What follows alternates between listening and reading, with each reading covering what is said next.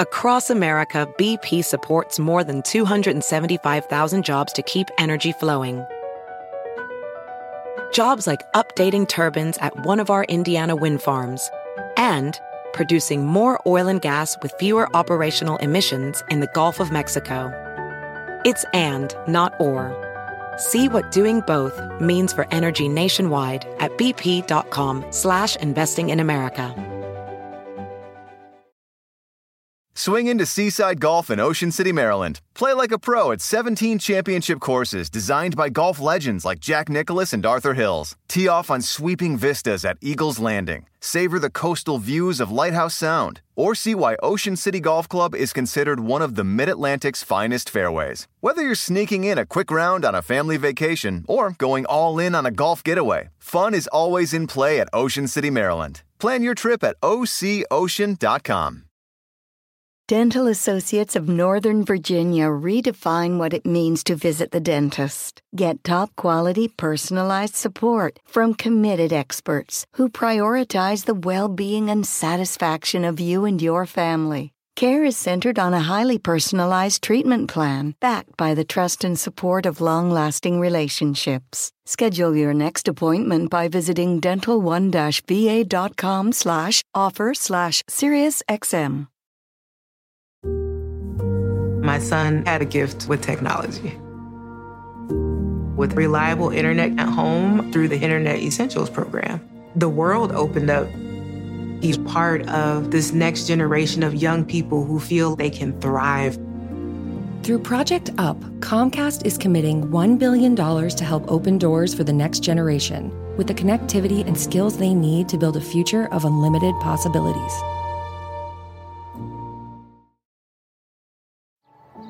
Every day, our world gets a little more connected, but a little further apart. But then, there are moments that remind us to be more human.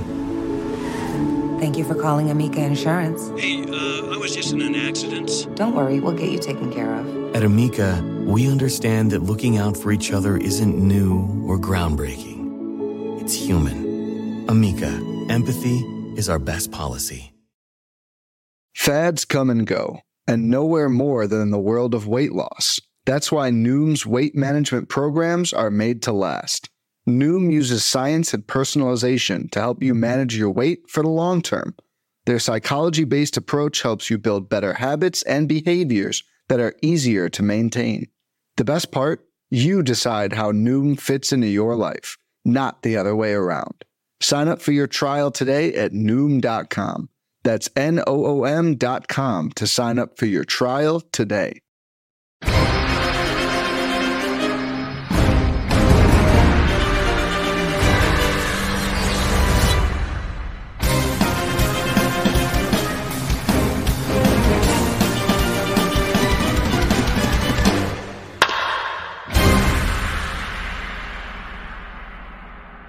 Okay, so uh, today... Uh, on this podcast of On the Farm, uh, we have Janice Janice Valenzuela. Or Janice Scurrio. That's my uh, my other last name. I, I use both interchangeably, though. So. Okay. Wait, wait, Janice Virio? Scurrio, yeah. Scurrio. You might, yeah, it, it, that actually might be my last name uh, on my uh, on my Zoom, but uh, yeah, on, on Twitter I go by Valenzuela, but. It's interchangeable, yeah. I swear, because I was like, I know, I knew you from a while ago because I've been following you for so long on Twitter, and then I was like, no, but maybe not because this is a different last name, and I was, and yeah. So that's that makes perfect sense. Okay, Valenzuela, Janice Scurrio, um, she yeah. is a an excellent follow on Twitter. I follow. I've been following her for almost like I feel like three years now. You're three years, oh, yeah. Yes, yeah. You're at Baller Librarian, right? That is me. Yeah, I am at Baller Librarian, guilty as charged. So what what, what what's that about? Why? Um, it honestly, I, I honestly don't love it. Um, Are you a librarian? Were you a librarian? I, Are you a recovering I, librarian? Uh, I, I was a librarian uh, for quite a while, uh, and I also used to play basketball, uh, but. Uh, that definitely was a lot more short-lived than my career in librarianship. So I just thought it would be, you know, you know, kind of quirky, you know, it's a, a librarian that's also a baller. And so yeah. many people have told me the kind of irony that goes in hand with that. So, um, so what position did you play in basketball? Were you point guard? Oh yeah. I'm like, I'm, I'm only five, four. So I had to be a point guard. Yeah, I, uh, I didn't see you as a five, but okay. Okay. That makes some sense. Okay. So, so she's at Baller Librarian, and then you can also find her, find her at, she's a contributor at Southside Hit Pen, right? Uh, yes. Uh, that is a Sports Illustrated's a Chicago White Sox site. It's a relatively a fledgling site. Um, it's, it's, I believe we've only been online for about like four months. Mm-hmm. Uh, so yeah, we definitely picked a great time uh, to kind of uh, get very serious about full-time baseball writing. Yeah. Uh, so, so it's so, been, it's been interesting. Yeah. And then like Janice and I, so we were talking prior to this, we both grew up on the South Side and we grew up very close to one another. Like, well, like I lived pretty, I lived regularly at my grandmother's house, and that was literally like five blocks away from where Janice was, grew up. So yeah, yeah, that that's that's it's a small small world, I believe. Yeah, you mentioned uh, Saint Mary, Star of the Sea. I, I was uh, baptized at that church. Yep. Yeah, and then so uh, so, so so that and in rec- so for those who are not aware of the South Side of Chicago or near Midway Airport, basically that is kind of like a cornerstone area of of White Sox fanville. I feel like I feel like that's pretty diehard black and white around there. Um, yeah. Yeah. I would say that's pretty, pretty accurate. Yeah. Um, yeah. My dad is a Bridgeport native, uh, and kind of uh, migrated west over to Midway. Uh, and yeah, I think, uh, mostly everyone I grew up with is a, is a White Sox fan or was a White Sox fan at some point. Uh, I, I don't think we lost anyone to the Northsiders. Uh. And now you're living out the dream by writing about the White Sox on a regular basis, which is why we have Janice on the podcast today, uh, because we wanted to kind of talk about uh, the White Sox, the M L, M I L B draft, and just kind of like the state of baseball in general, because, I, you know, I feel like there are very few teams uh, that should be as upset about the M L B uh cluster uh screw up I can't swear on this pod, so I gotta think about that. The cluster uh then the, the fuss the fuster fuster cluck or yeah, is, fluster is, cluck.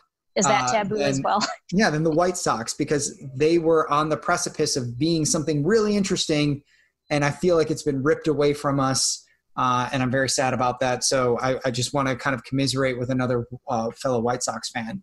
Uh and so so just in general, right? Um, the White Sox had a pretty interesting draft. Um, they didn't draft a hitter. Yeah, yeah, that was odd. All pitchers, actually. It's it's it's an all pitching, all pitching draft. Well, I mean, with only five rounds, um, right. I think uh, the White Sox going after arms uh, is definitely that, that that makes sense in my opinion. Uh, I think with the first round pick of Garrett Crochet. Uh, left-handed pitching is something that uh, we lack in terms of depth. So uh, that move made sense. That move, move made a lot of sense to me. Is it is it super, like on a scale of like incredibly lazy to like couch potato lazy, where are we on putting Garrett Crochet close to Chris Sale? Oh my goodness. Yeah. So I, I have read all of the Chris Sale comparisons. Uh, and I think it's very surface level. Uh, yeah, they're both lanky lefties with low arm slots um, that throw hard. Uh, uh, and uh, the whole possibility of injury, too, has also come up a couple of times. Uh, but I've been kind of selectively trying not to hear that. Uh, but uh, yeah, from what I've seen so far, uh, it, it's it's really more so of a novelty, I think. I think it would be nice for the White Sox to have a pitcher like Chris Sale again, uh, but I, I don't want to uh, put Crochet up to uh, that standard quite yet, though. So kind of talking back and forth, and, and I mean, I feel like I have whiplash right now with all the information that's coming out about what may or may not happen. There's going to be a season. There's not going to be a season. We're going to have a season of sixty games. We're going to have a season of, of forty. Like uh, there might be an expanded playoff, an expanded roster, all of that. Do you feel like Garrett Crochet could potentially end up on a a big league roster this summer, or if there is an expanded roster, or no? I have heard uh, that he could, yeah, possibly be ready uh, pretty soon. Uh, but I know that when he was drafted, uh, someone brought up that he had some shoulder issues, uh, but I believe he was shut down, um, th- uh, more so precautionary, if anything. I mean, if his shoulder issues were a real problem, then I don't think the White Sox would have drafted him. Uh, I have also heard some things thrown around that he might be a really good bullpen arm, uh, kind of like a Josh Hader type of reliever. Uh, which I definitely can see right there. I actually like that comparison a little bit better than Chris Sale, uh, to be honest.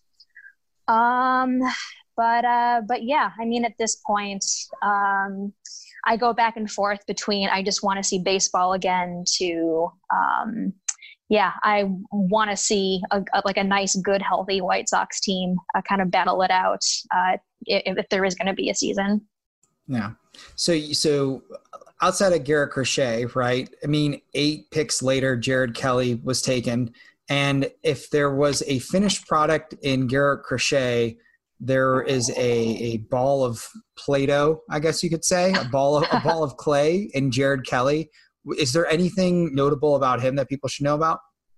Yeah, absolutely. Uh, so one thing that I kept hearing was that everyone thought he was going to go in the first round.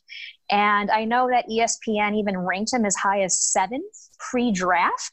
So to kind of see him go in the second round is very surprising to me. Uh, so uh, what I know about him, he's got this like ridiculously crazy good fastball, and that his delivery uh, this is like effortless from what some of the scouting reports uh, have said.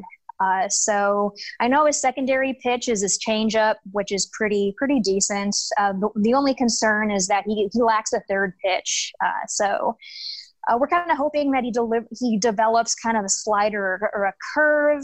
Um, and also, too, the, the really great thing is that the White Sox are pretty much expected to make an offer to kind of steer him away from U T Austin. Uh So uh, I believe his asking asking price was in the neighborhood of three million dollars, which um, kind of blew me away to kind of see a high school arm go for that much. But otherwise, uh, yeah, super exciting. I honestly think that he's probably like one of the most interesting picks um, that the White Sox have had for a while. Mm-hmm. So uh, yeah, I'm really excited to uh, – kind of he- hear that signing once it happens. Okay. And so, uh, you know, they, you, you mentioned before that Jared Kelley's probably going to be signed for a pretty healthy amount, and uh, Garrett Crochet's obviously going to get his money. And it seemed like um, instead of drafting baseball players, the, the White Sox decided to go for like Northeast lacrosse players, judging by their names. So we have Adisyn, A D I S Y N, Adisyn Coffey, Kade Mechals or Michaels. I want to say it's Mechals, but Mechals, I don't know. It's it's M E C H A L S, and then Bailey Horn. So um, are we trying to just uh, – what, what's going on here? Why, they're obviously going to go under slot. They're cheap. Right. So that, that was the plan, right? They were going to go heavy on the first two and then cheap on the next three. Um, what do you? How do you feel about the, uh, the other three, Adisyn, Kade, and Bailey? That seems to be uh, kind of the move uh, that uh, is happening, uh, that they're de- definitely going under slot in rounds three to five uh, to basically just be more aggressive towards uh, uh, Kelley and Crochet. Uh, so funny you mentioned about, yeah, uh, Adisyn Coffey. I'm pretty sure I misspelled Adisyn several times in my notes. Uh, I even kind of had like a, a small inside joke with myself as I was preparing. Uh, So uh, is, is this a White Sox pitching draft pick or a Final Fantasy character? So. exactly, exactly. like, like there is. It's just like I don't. Okay, it, it's very two thousands. You know. Yeah, yeah, yeah, for sure. Um, so from what I know, um, especially in Adisyn Coffey, I thought it was very interesting that he's a two-way player. So um, I believe he started off as a shortstop for Arizona State, if I'm not mistaken, uh, but he was drafted as a pitcher. Uh, he was unranked absolutely everywhere, so I know absolutely nothing else about him. Um, I've got some stuff on his fastball. It's like a mid to high nineties fastball. Um, But uh, yeah, apparently, oh, I do have this bit of information. Uh, I saw a tweet uh, that says that he just signed for fifty thousand dollars. So uh, yeah, that's, I think that's kind of uh, evident that uh, all of these picks are kind of, yeah, a punt to uh, kind of push towards those those first two picks. Well, I mean, if you think about it in comparison, that's that's two and a half minor leaguers now, free agent minor leaguers. So yeah, wow, wow. fifty thousand dollars. He's barely above minimum wage. This is great. Yeah, yeah, yeah. Absolutely, for sure. Um, baseball's broken. It's funny. Okay, great. Yeah, yeah, yeah. Uh, it, it's it's broken in so many ways, but I'm, I'm sure that's a story for later on in the podcast. Yeah. Um, hey, yeah. From- Kade or Bailey, any any feelings on either one of them? Yeah, uh, fr- from what I know about Kade, uh, he already had uh, Tommy John surgery in May. Um, he's already been drafted. He was drafted uh, in round forty last year by the Marlins, so pretty cool. uh, pretty good breaking ball. Um, he he put up some decent numbers uh, for Grand Canyon uh, University. So in like three seasons, he had a two oh eight E R A, forty-eight walks. Um, and yeah, from what I know, yeah, undersized bullpen arm. Oh, because of the T J, we're probably not going to see him throw for a while. Uh, and again, yeah, bigger picture is, is gathering uh, those pennies to sign Kelley. Um, yeah. And what do I have on Bailey Horn? Uh, he too has already had Tommy John surgery. Um, yeah, he's got a pretty standard fastball. Uh, Baseball America said his changeup was enjoyable, uh, which I'm not exactly sure. That's a strange definition. Yeah. I'm not exactly sure what that means. Like, enjoy- enjoyable for whom? Uh, uh, Fangraph seems to like his breaking stuff. Um, but, but other than that, he's just a typical fastball changeup duo pitcher. Uh, he seems to get a lot of swinging strikes. Uh, but that's all I have uh, on Bailey. Uh, he's another left-handed pitcher. Uh, again, I love lefties. That's kind of like my personal thing. So. Yeah. They went really heavy on lefties, and, and just the idea that they went heavy on pitchers too means, you know, and I, I guess this kind of transitions into the White Sox at large, right? And the White Sox, the team, and, and how they their drafting strategy fits fits into their long-term plans. But I mean, they've gone out of their way to to sign long-term contracts to Robert and yep. um, Robert. I I always want to say that, but I know it's like Robert. But same, same here. You know what? I think I say I, I say Robert in my head because that makes sense to me. Yeah. Uh, but yeah, out of my I mouth. I want to French it up. Yeah, yeah. Same here. Yeah, I, I I speak a little bit of French, so yeah, that that's that's pretty much my methodology as well. So. Mm-hmm. But, I mean, they signed they sign, uh, Robert to a long-term deal. They signed Moncada to a long-term deal. Tim Anderson's mm-hmm. locked in. I mean, they have players across the diamond, and even Abreu, and they drafted – they went ahead and drafted uh, – uh, oh, my God, what's his name? Off the top of my head, I can't remember right now. First baseman from last year. Golden Spikes Award winner. Oh, uh, Andrew Vaughn. Thank yeah. you. Um, so I, I feel like they kind of have this core group of, of players locked in to where they're really not looking for a hitter at this point in time. They they went with all pitchers. Um, is this a, is this an indictment of Reynaldo Lopez? Is it a, an indictment of of uh, like any of their other pitchers that are out there? I guess with the, the bullpen arms, they're going to be a dime a dozen, right? But it, outside of Lu- Lucas Giolito, there's really not that headliner. Do you feel like they're searching for that number three? I think so, uh, and I also think it's definitely uh, more, sh- more more so insurance, because you definitely want to plan ahead for injury. I think is a big one too, uh, especially with guys that tend to throw very hard. Uh, you definitely kind of want to have uh, a lot of uh, effective guys uh, that can easily replace, um, say, uh, Uh, someone like Gio Gonzalez, bless his heart, if he ever throws a pitch for the White Sox, or uh, or anyone else that White goes Sox down. Great Gio Gonzalez, former White Sox prospect and great Gio Gonzalez. Um, I mean, love really, him. If you think about it, a, a lot of their you know pitchers, especially their pitching prospects, ha- have flamed out. If, if we're thinking about like Dylan Cease, I, I actually think will be fine. I think he will be fine for all intents and purposes. It's just he needs to kind of get himself his his control together. But speaking of lack of control, Carson Fulmer. Uh, not, oh, my God.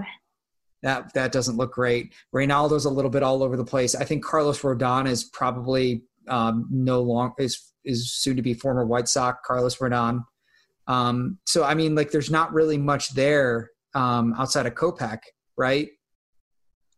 Yeah, I think uh, Kopech was kind of uh, in the center of our hearts and minds, uh, especially uh, with the – I think he threw five pitches uh, in a spring training game a few months ago, and uh, they were all, like, in the triple digits, and everyone was just incredibly just enamored uh, uh, w- with uh, with what he threw.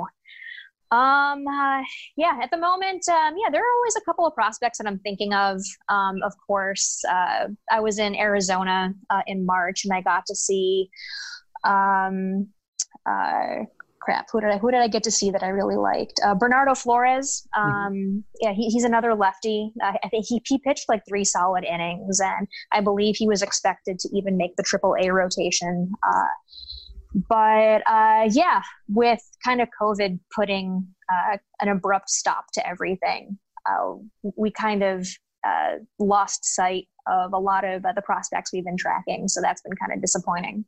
Yeah. Do you feel like – so so maybe the, the theory, the working theory should be Garrett Crochet and Michael Kopech each pitch two and a half innings uh, as a fifth starter, and then they have a bullpen game where they do it. I mean, like, I just, I don't see how it's going to work for Kopech long-term as far as the starter goes. Do you think he is a long-term a starter? Yeah. Oh, absolutely. Um, I, again, like I, it would have been really nice to kind of see him work a little bit longer. Uh, from what I know, uh, from his T J rehab, uh, he seems to be th- throwing great. He seems to be throwing hard. He seems to be healthy. Mm-hmm. Um, but, but yeah, they're going to keep and, him and, on a pitch inning count, right?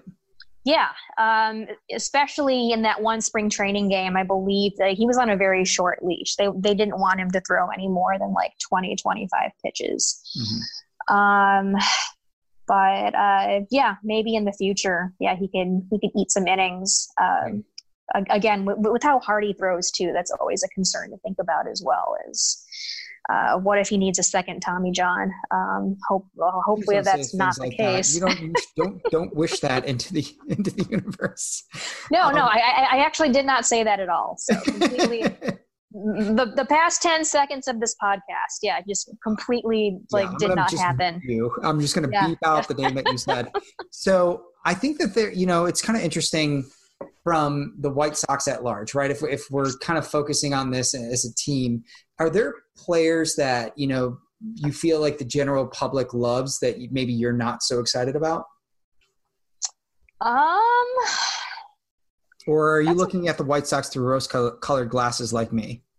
Oh, I, I am much so uh, completely very biased and a huge optimist. um, I, I pretty much love everyone. Uh, it, it takes a lot to disappoint me.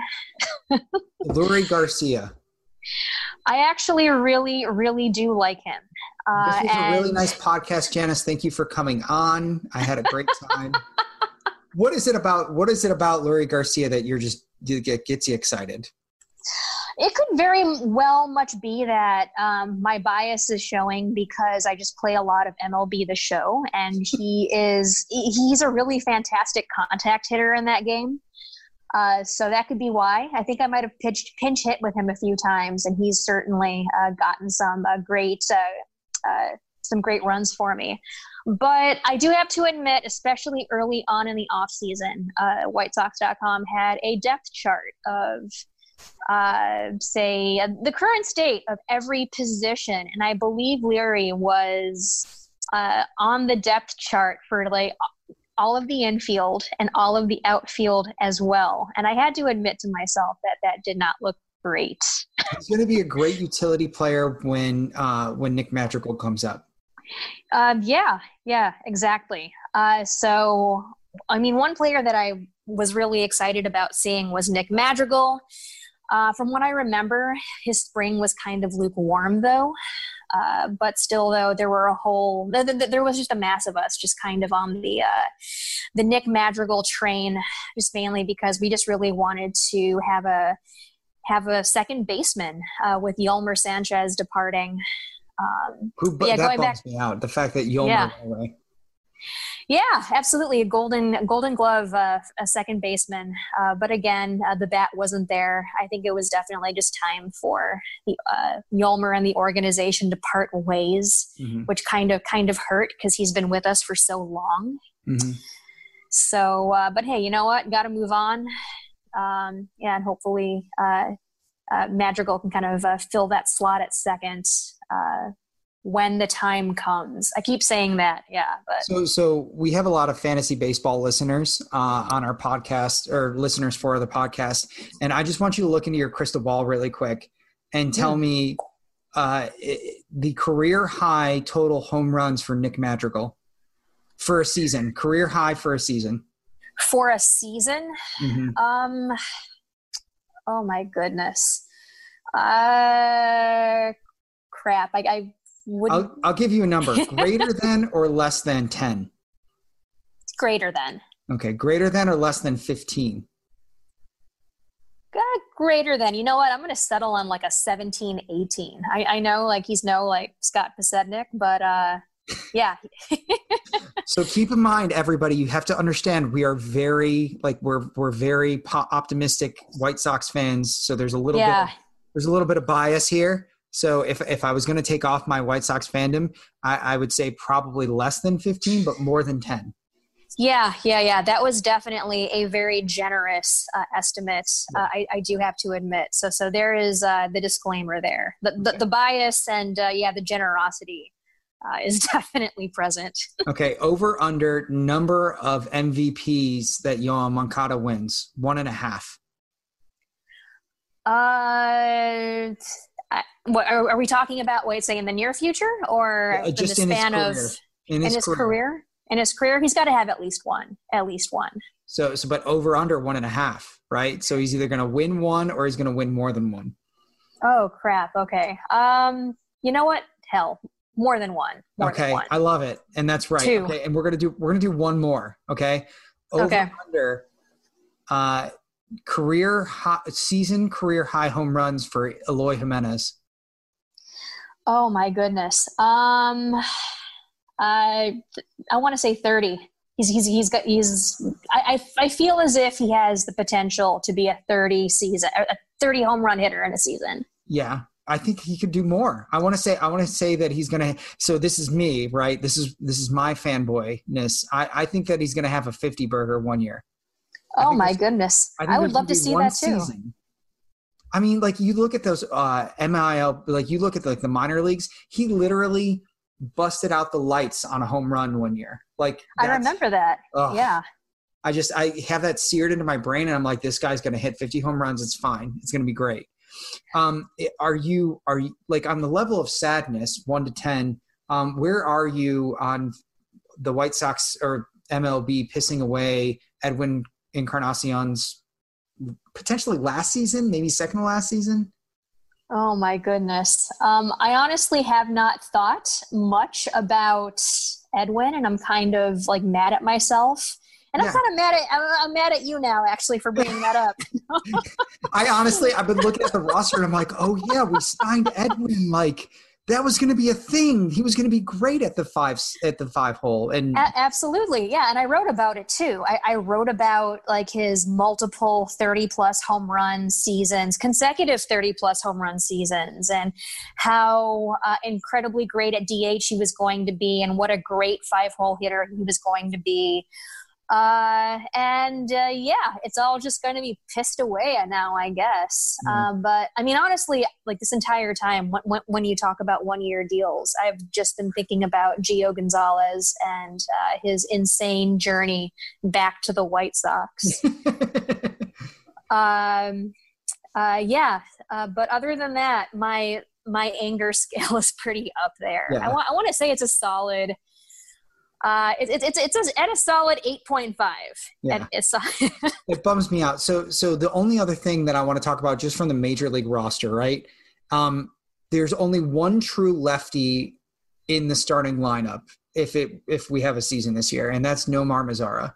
Mm-hmm. Why do I want to? Why do why does anybody like him? um, that's a really great question. Why do you uh, like him? I, I don't like him, but I don't hate him either. I, I don't hate him at all. You're agnostic. Um, I, I, I am I am Mazzara agnostic. Yeah.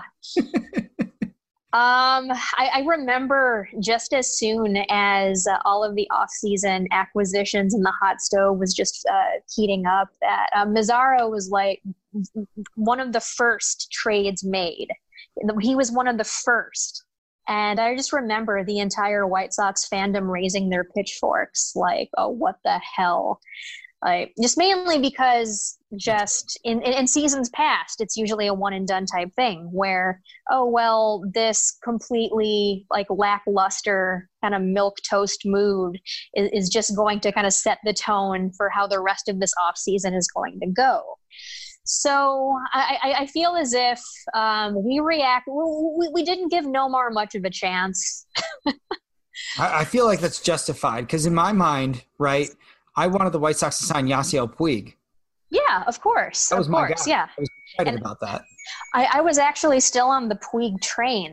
Um, I, I was, um, you know, the lead singer for Puig Destroyer for a little bit. Uh, just mainly because I really wanted um, a platoon partner for Mazzara as well, um, mm-hmm. to kind of have that flexibility um, to switch out the right-handed bat for the left-handed bat. Um, and, th- th- and that's. Fielding. Yeah, exactly. Yeah, definitely. De- defensively, uh, that definitely would have been nice to have as well. Um, yeah, for the times that uh, Luis Robert uh, can't run over into right field, uh, as he has in this show for me quite a few mm-hmm. times. Mm-hmm. so, so uh, give me your favorite minor leaguer not named Andrew Vaughn or Nick Madrigal. Oh my gosh. Um, rapid fire. My favorite minor leaguer right now definitely has to be Yermin Mercedes. I love it. Thank you. Thank you. He's like he's becoming a folk hero. Yeah, he absolutely is. Um, what do you I like was, about him?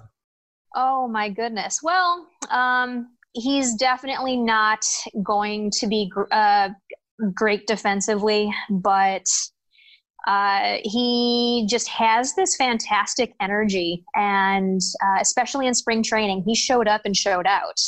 Uh, he was uh, getting clutch hits when needed. Um, he was uh, especially great at the plate. Um, and his social media is really fun too. Uh, I think uh, we all kind of fell in love with him after seeing the video of him pouring the forty on himself. Mm-hmm. Uh, and he's a we, thick we, boy. He's a big yeah, boy. Yeah, he is. He is. And I understand like he's not a prospect because he's like twenty-eight, uh, twenty-seven, but, but yeah, yeah, yeah. yeah. He's still a fun, but he he he is a really fun player to watch, and I think that should honestly matter too. Um, yeah, a lot of us wanted to uh, see him be the twenty-sixth man. Uh, like we, I, I was certainly rooting for him to uh, to get that spot, uh, mm-hmm. but that didn't happen. But uh, I, I love Yermin though. Um, I, I have so much like like appreciation for him. Yeah, he's he's a better Willians Astudillo. he's he's he's indie Willians Astudillo in my mind. Like like we knew about him before he was cool. Like he's gonna be that guy for people later on. Oh yeah, yeah, yeah, absolutely. Uh, he, he's just fun. Um, yeah, and he's, yeah. he's he's got that power too. Like he's he's got a really good hit tool, and he's got a lot of power to him. Like I just I think he's gonna find a spot eventually. Like people there there are people out there that like Jake Berger. There are people out there that like Zach Collins, but like they're not there. That's not it. Like you got to go with Yermin. Like that's if you want somebody that's gonna really surprise people, especially if they do have the season and they do expand rosters. I mean, there is no reason why Yermin shouldn't be out, be a part of that group. Absolutely. Um, and just having catching depth, uh, at least uh, while examining the White Sox, has been strange, to say the least. So we've got like uh, just a elite catcher in Yasmani Grandal. Uh, James McCann, uh, like not as great defensively as Yasmani, but still like very cool uh, in the season he had last year.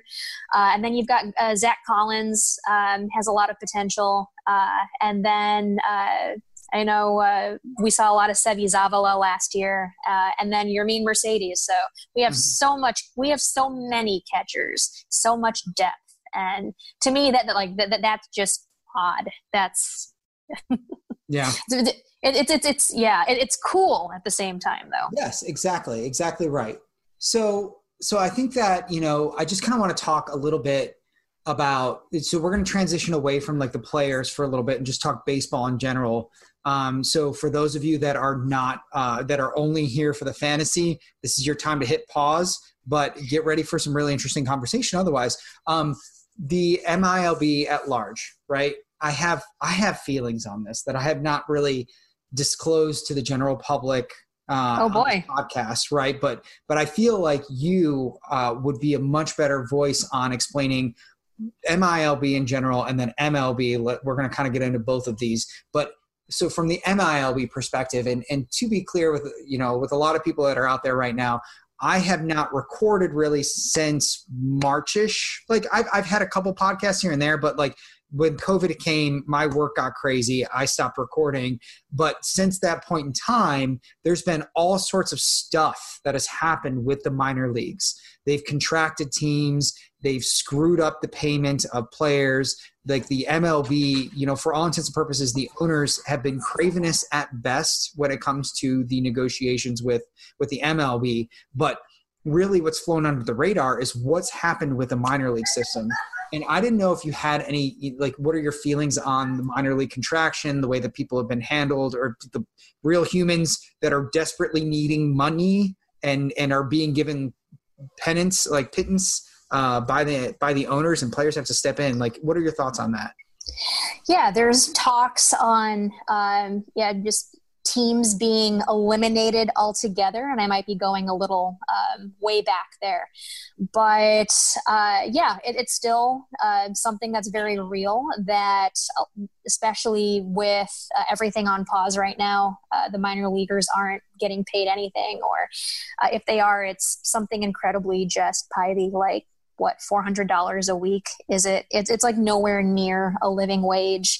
Uh, and then you see uh, some players kind of stepping in. So I do know that the Washington Nationals, um, kind of spearheaded by Sean Doolittle, uh, they, uh, the Nationals kind of got together on a Zoom call, from what I understand, and kind of put this fund together to uh, support uh, everyone uh, in the, in that Nationals uh, farm system, which I think is great. I think it's absolutely wonderful uh, that they decided to step up and do that, but they honestly shouldn't have had to do that. Um, There, there honestly like should have been more of a structure in place to make sure that these guys get paid.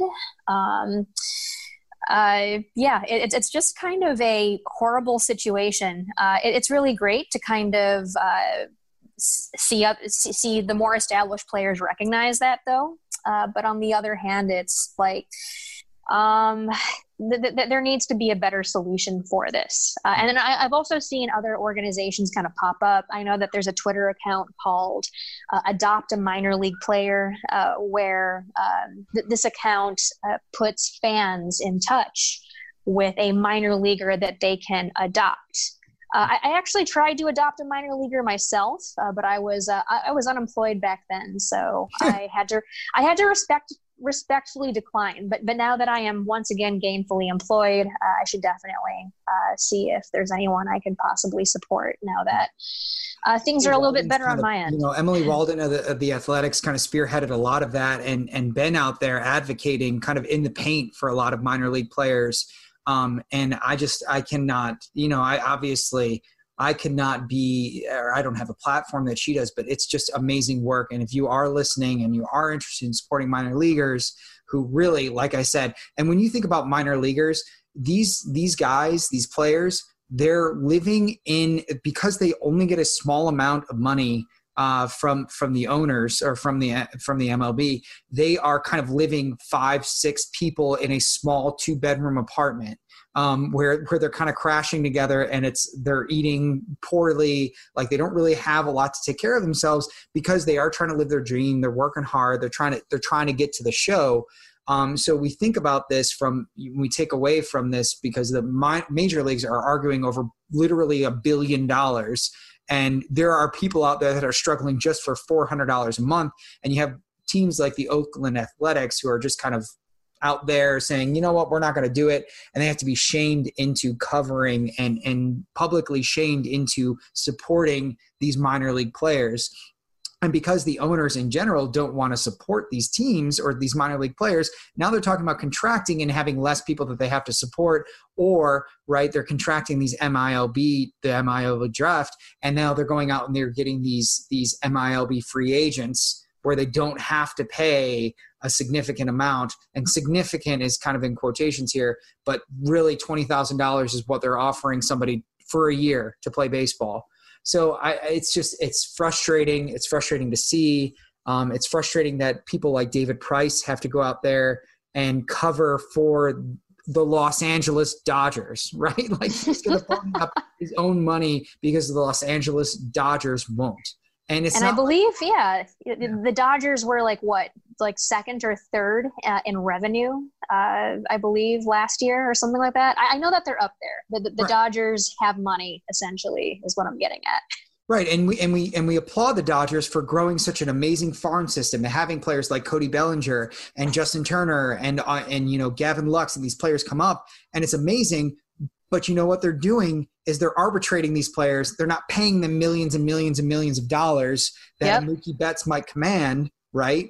They're mm-hmm. going and they're paying this small, small amount, and then they're going to contract teams, and they're and there are other teams that are out there, right, like the White Sox and like the Cubs, who have had tax breaks and subsidies come through with their with their ballparks, and they're getting away with all sorts of stuff, and yet they won't pay these players who are. It's almost like indentured servitude, and it's so frustrating to see. It's it's really upsetting. So I don't know. I, that's I'm getting off my soapbox. Yeah. Oh, yeah. And I just can't imagine um, training to potentially be an elite athlete when, yeah, you're just you, you can't afford great food because healthy food, let's face it, is expensive. Uh, that is another grievance I have for the general world that that I, I might talk about some other day. Uh, and yeah, just, uh, yeah, t- to be able to train to that elite level, like takes a lot of financial investment, and you're not going to do that on twenty thousand dollars a year. So, um, I think, I think this kind of transitions into our M L B at large conversation.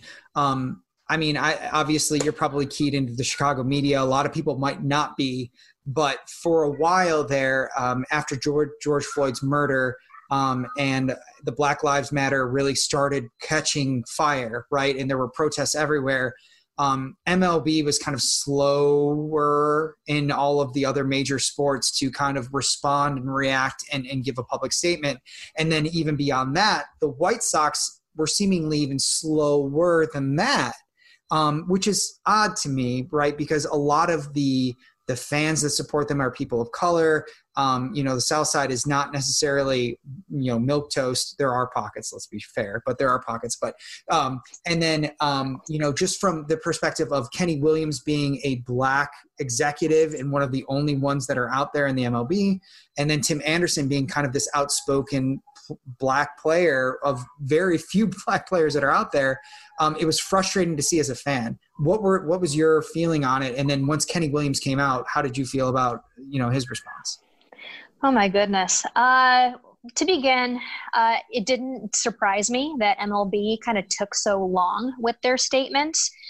Uh, and uh, for a minute, I thought about it and decided that um, given kind of the history of some of the decisions M L B has made before in the past, maybe it's best if they stay silent on this. Uh, so I think what kind of happened there, um, M L B kind of allowed some of its players to kind of take the reins and express themselves in terms of what was happening. Uh, so one of the players in the forefront of this was uh, definitely Tim Anderson, um, who chose a little bit more of a visual approach uh, to his protest, which which I thought was cool. Uh, Lucas Giolito, uh, it was also really cool to kind of uh, see him speak out and kind of acknowledge his privileges. Uh, to kind of stand in solidarity uh, with Black Lives Matter. Uh, and I think as a, as a white player in particular, I thought that was especially important that he's uh, now beginning to use his platform to kind of uh, get these messages across. Uh, and then we, we kind of saw all these other players too, just kind of um, uh, f- uh, being a lot more formative in terms of speaking out for social justice. So Uh, J- Jack Flaherty, I think, was definitely one of them too. And I honestly didn't even know how cool Jack Flaherty was until I found his Instagram. Uh, I, I should have known before. Uh, and I complain on this on, about this on every podcast I'm on, that M L B does a complete crap job of marketing its players. Uh, I, I should have known that, that, that he was pretty awesome. Uh, but again, uh, yeah, just kind of letting those players, uh, getting the message out. Um, but from the statements that M L B released eventually, uh, I think uh, they probably uh, took some time to think things over. And instead of, I guess, um, positioning things from a very kind of white-centric point of view, Uh, that they kind of also uh, highlighted uh, a lot of what the black players, a, a lot of the, uh, what the African-American players kind of had to say about their experiences uh, playing baseball, and uh, kind of bringing some very um, sometimes uncomfortable dialogue out into the open, uh, which I think is very necessary. Uh, I think uh, kind of pushing the general conversation to a point of discomfort uh, is is necessary in a way too. Uh, and kind of going on to uh, Kenny Williams' statement, uh, I think I might have tweeted before that I, I kind of thought the White Sox response at first was very, uh, very lackadaisical, kind of, kind of meh. I believe like they, they created a graphic with some kind of disposable M L K quote. It, like it, it was very generic. Um, And with everything that the White Sox uh, do in the community too, um, with the amount of help that they uh, have given Tim Anderson's charity, uh, the the Anderson's League of Bleeders, for example, a lot of um, the things that they're doing to uh, help uh, uh, baseball teams on the South Side, uh, that a, a lot more of a stronger statement was certainly needed. Uh, and I think uh, eventually that's uh, where uh, kind of Kenny Williams came in to kind of talk about his experience as being um, uh, an executive in his position, and a lot of the really awful things that he kind of had to face and go through. Um, so uh, eventually I, I think it's great that uh, the White Sox kind of uh, gave way to kind of uh, let Kenny kind of talk about his experiences and whatnot. Um, but all in all, I think this just opens the door, uh, for more, um, for more conversation, uh, for more dialogue in the future. And hopefully it's just a start. Yeah. So how long have you been writing for? How, what, what's been, uh, how long have you been kind of quote unquote in the industry, so to speak? Oh man, not very long. I'm I'm still relatively new. Um, I've only been uh, writing uh, and analyzing baseball, I guess, uh, seriously, and I use the term serious loosely, uh, for about a year. Um, and uh, I, I guess to very briefly talk about how I was uh, drafted. Uh, I was found on Twitter. Uh, my editor at Southside Hit Pen, Brett Valentini, uh, saw me arguing uh, with a Royals fan over. Uh, Uh, Tim Anderson getting uh, hit by hit by a pitch uh, by uh, Brad, Brad Keller. Keller. Yeah, yeah, yeah. Uh, this uh, this Royals fan was not very nice. Uh, was saying some very outlandish things to me, and uh, and yeah, I just kind of held my own. I held my position. I just kind of stood up for what I thought was good and right. And next thing I know, uh, I have an editor for a website, a White Sox website, in my D Ms. Uh, asking me to write for, uh, for, for his website. So that was pretty cool. So what's been, um, you know, and, and we try to have uncomfortable conversations when we can, right? So that we can grow and, and, and understand one another a little bit better. Um, so obviously you are a woman of color, right? You are, you, and, and so I don't know if you've seen or if you've noticed, but, uh, generally, Uh, the the the baseball writers around here are are white, and they're males. I've so, noticed. Yeah, I don't know. It just seems like it. So so what's been your experience, and and what can, you know, play uh, platforms like PitcherList, what can platforms like even Sports Illustrated, E S P N, places like that do in order to kind of promote, support, bring on people, feel, make them feel welcomed and be a part of the community? Uh, that's a really great question. Uh, just mainly uh, find uh, diverse voices uh, and uh, promote them wherever you can uh, through uh, any any avenues possible.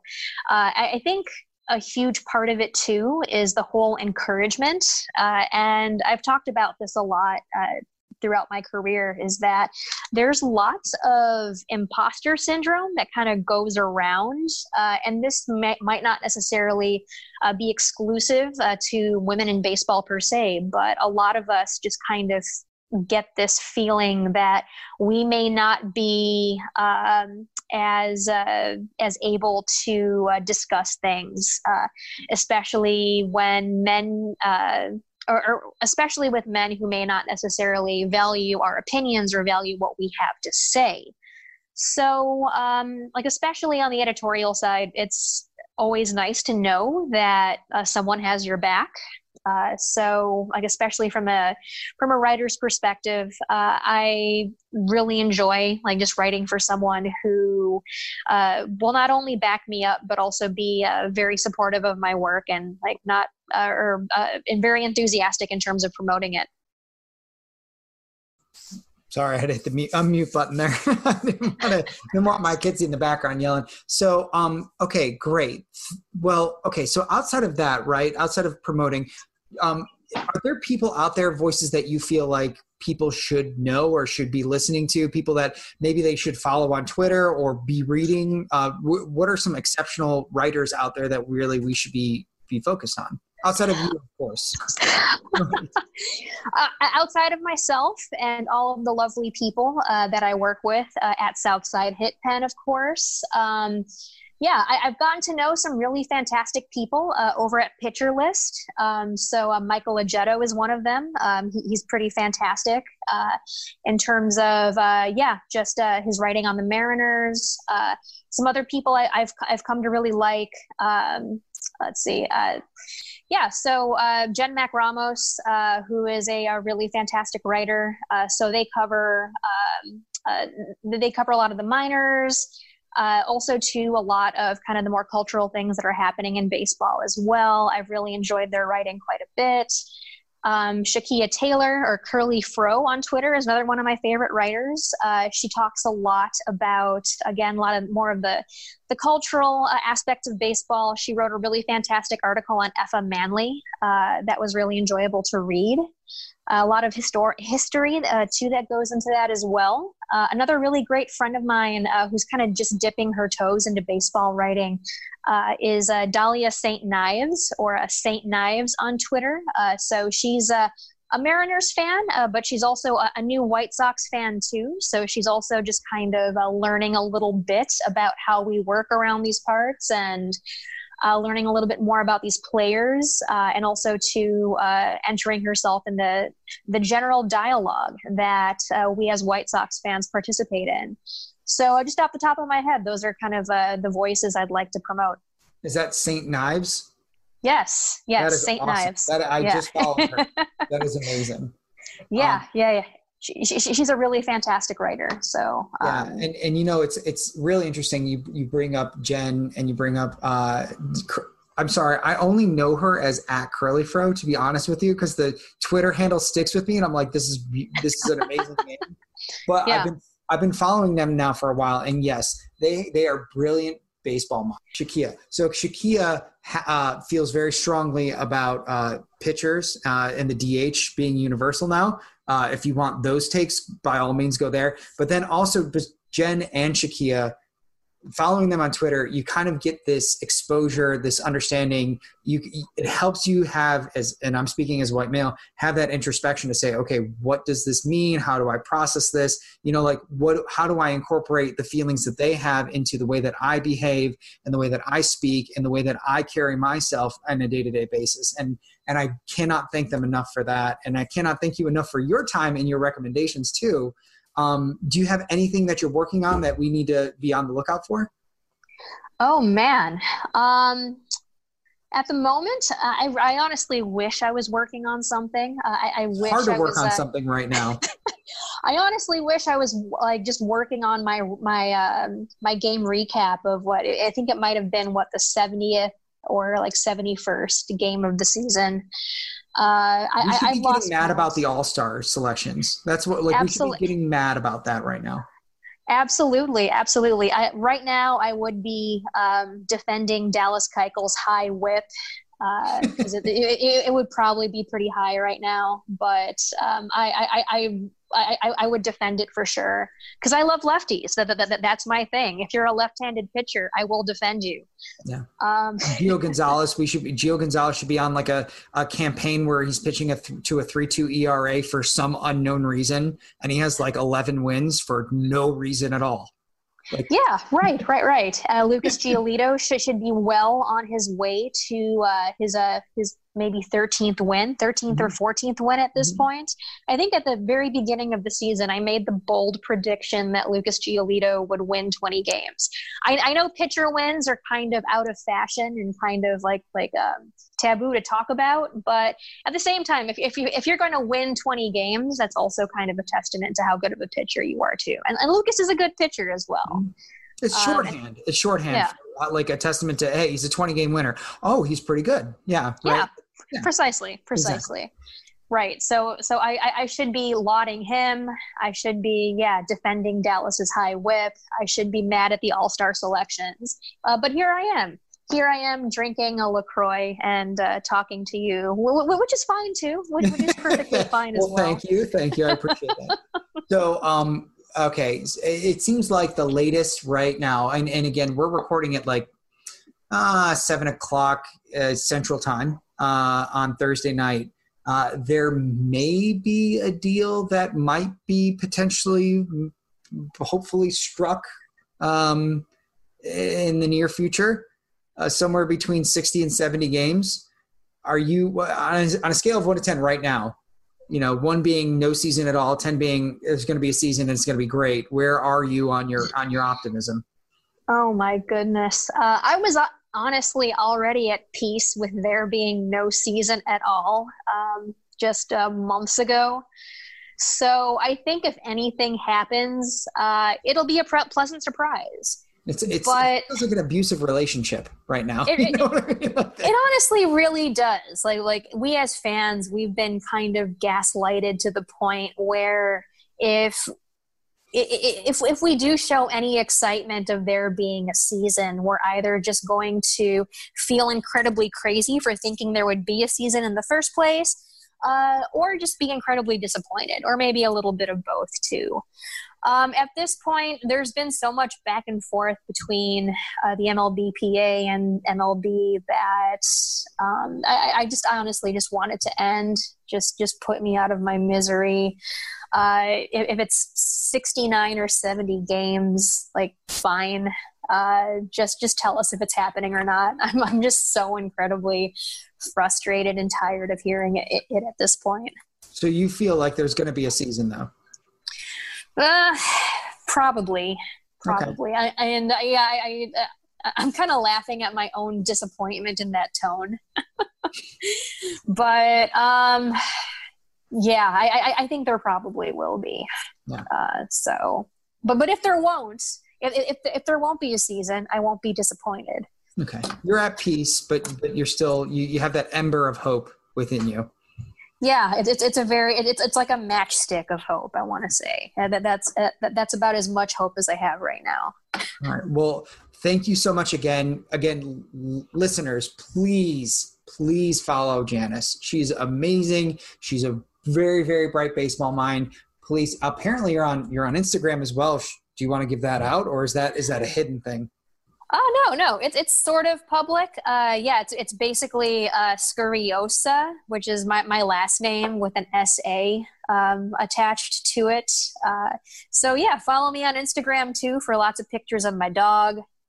Uh, I don't know what else I do on there. Uh, I, Who knows what anybody does on Instagram? But uh, yeah, and at Baller Librarian for all the other stuff, right? So yeah, yeah, yeah, yeah. Baller Librarian. Uh, as as long as I will. Uh, I guess tolerate that name until I think of something better. then yeah, I'll, I'll be I'll be Baller Librarian. I'll, I'll, Baller Librarian will be on my tombstone for all, all I know. So, well, Janice, thank you so much for coming on. I really, really appreciate it. And when you are ready and when baseball starts again, I hope you'll come back on and we can commiserate about or celebrate the Sox and, and whatever they have in their season that's upcoming. Heck yeah, let's go. Look at all these slave masters posing on your dollar. Look at all these slave masters posing on your dollar. Look at all these slave masters. Hey, business time, I'm on mine. I be minding mine. Every time on my grind, I'm just trying to shine. B P added more than seventy billion dollars to the U S economy in twenty twenty-two by making investments from coast to coast. Investments like building charging hubs for fleets of electric buses in California and starting up new infrastructure in the Gulf of Mexico. It's and, not or. See what doing both means for energy nationwide at bp.com slash investing in America. Swing into Seaside Golf in Ocean City, Maryland. Play like a pro at seventeen championship courses designed by golf legends like Jack Nicklaus and Arthur Hills. Tee off on sweeping vistas at Eagle's Landing. Savor the coastal views of Lighthouse Sound. Or see why Ocean City Golf Club is considered one of the Mid-Atlantic's finest fairways. Whether you're sneaking in a quick round on a family vacation or going all in on a golf getaway, fun is always in play at Ocean City, Maryland. Plan your trip at o c ocean dot com.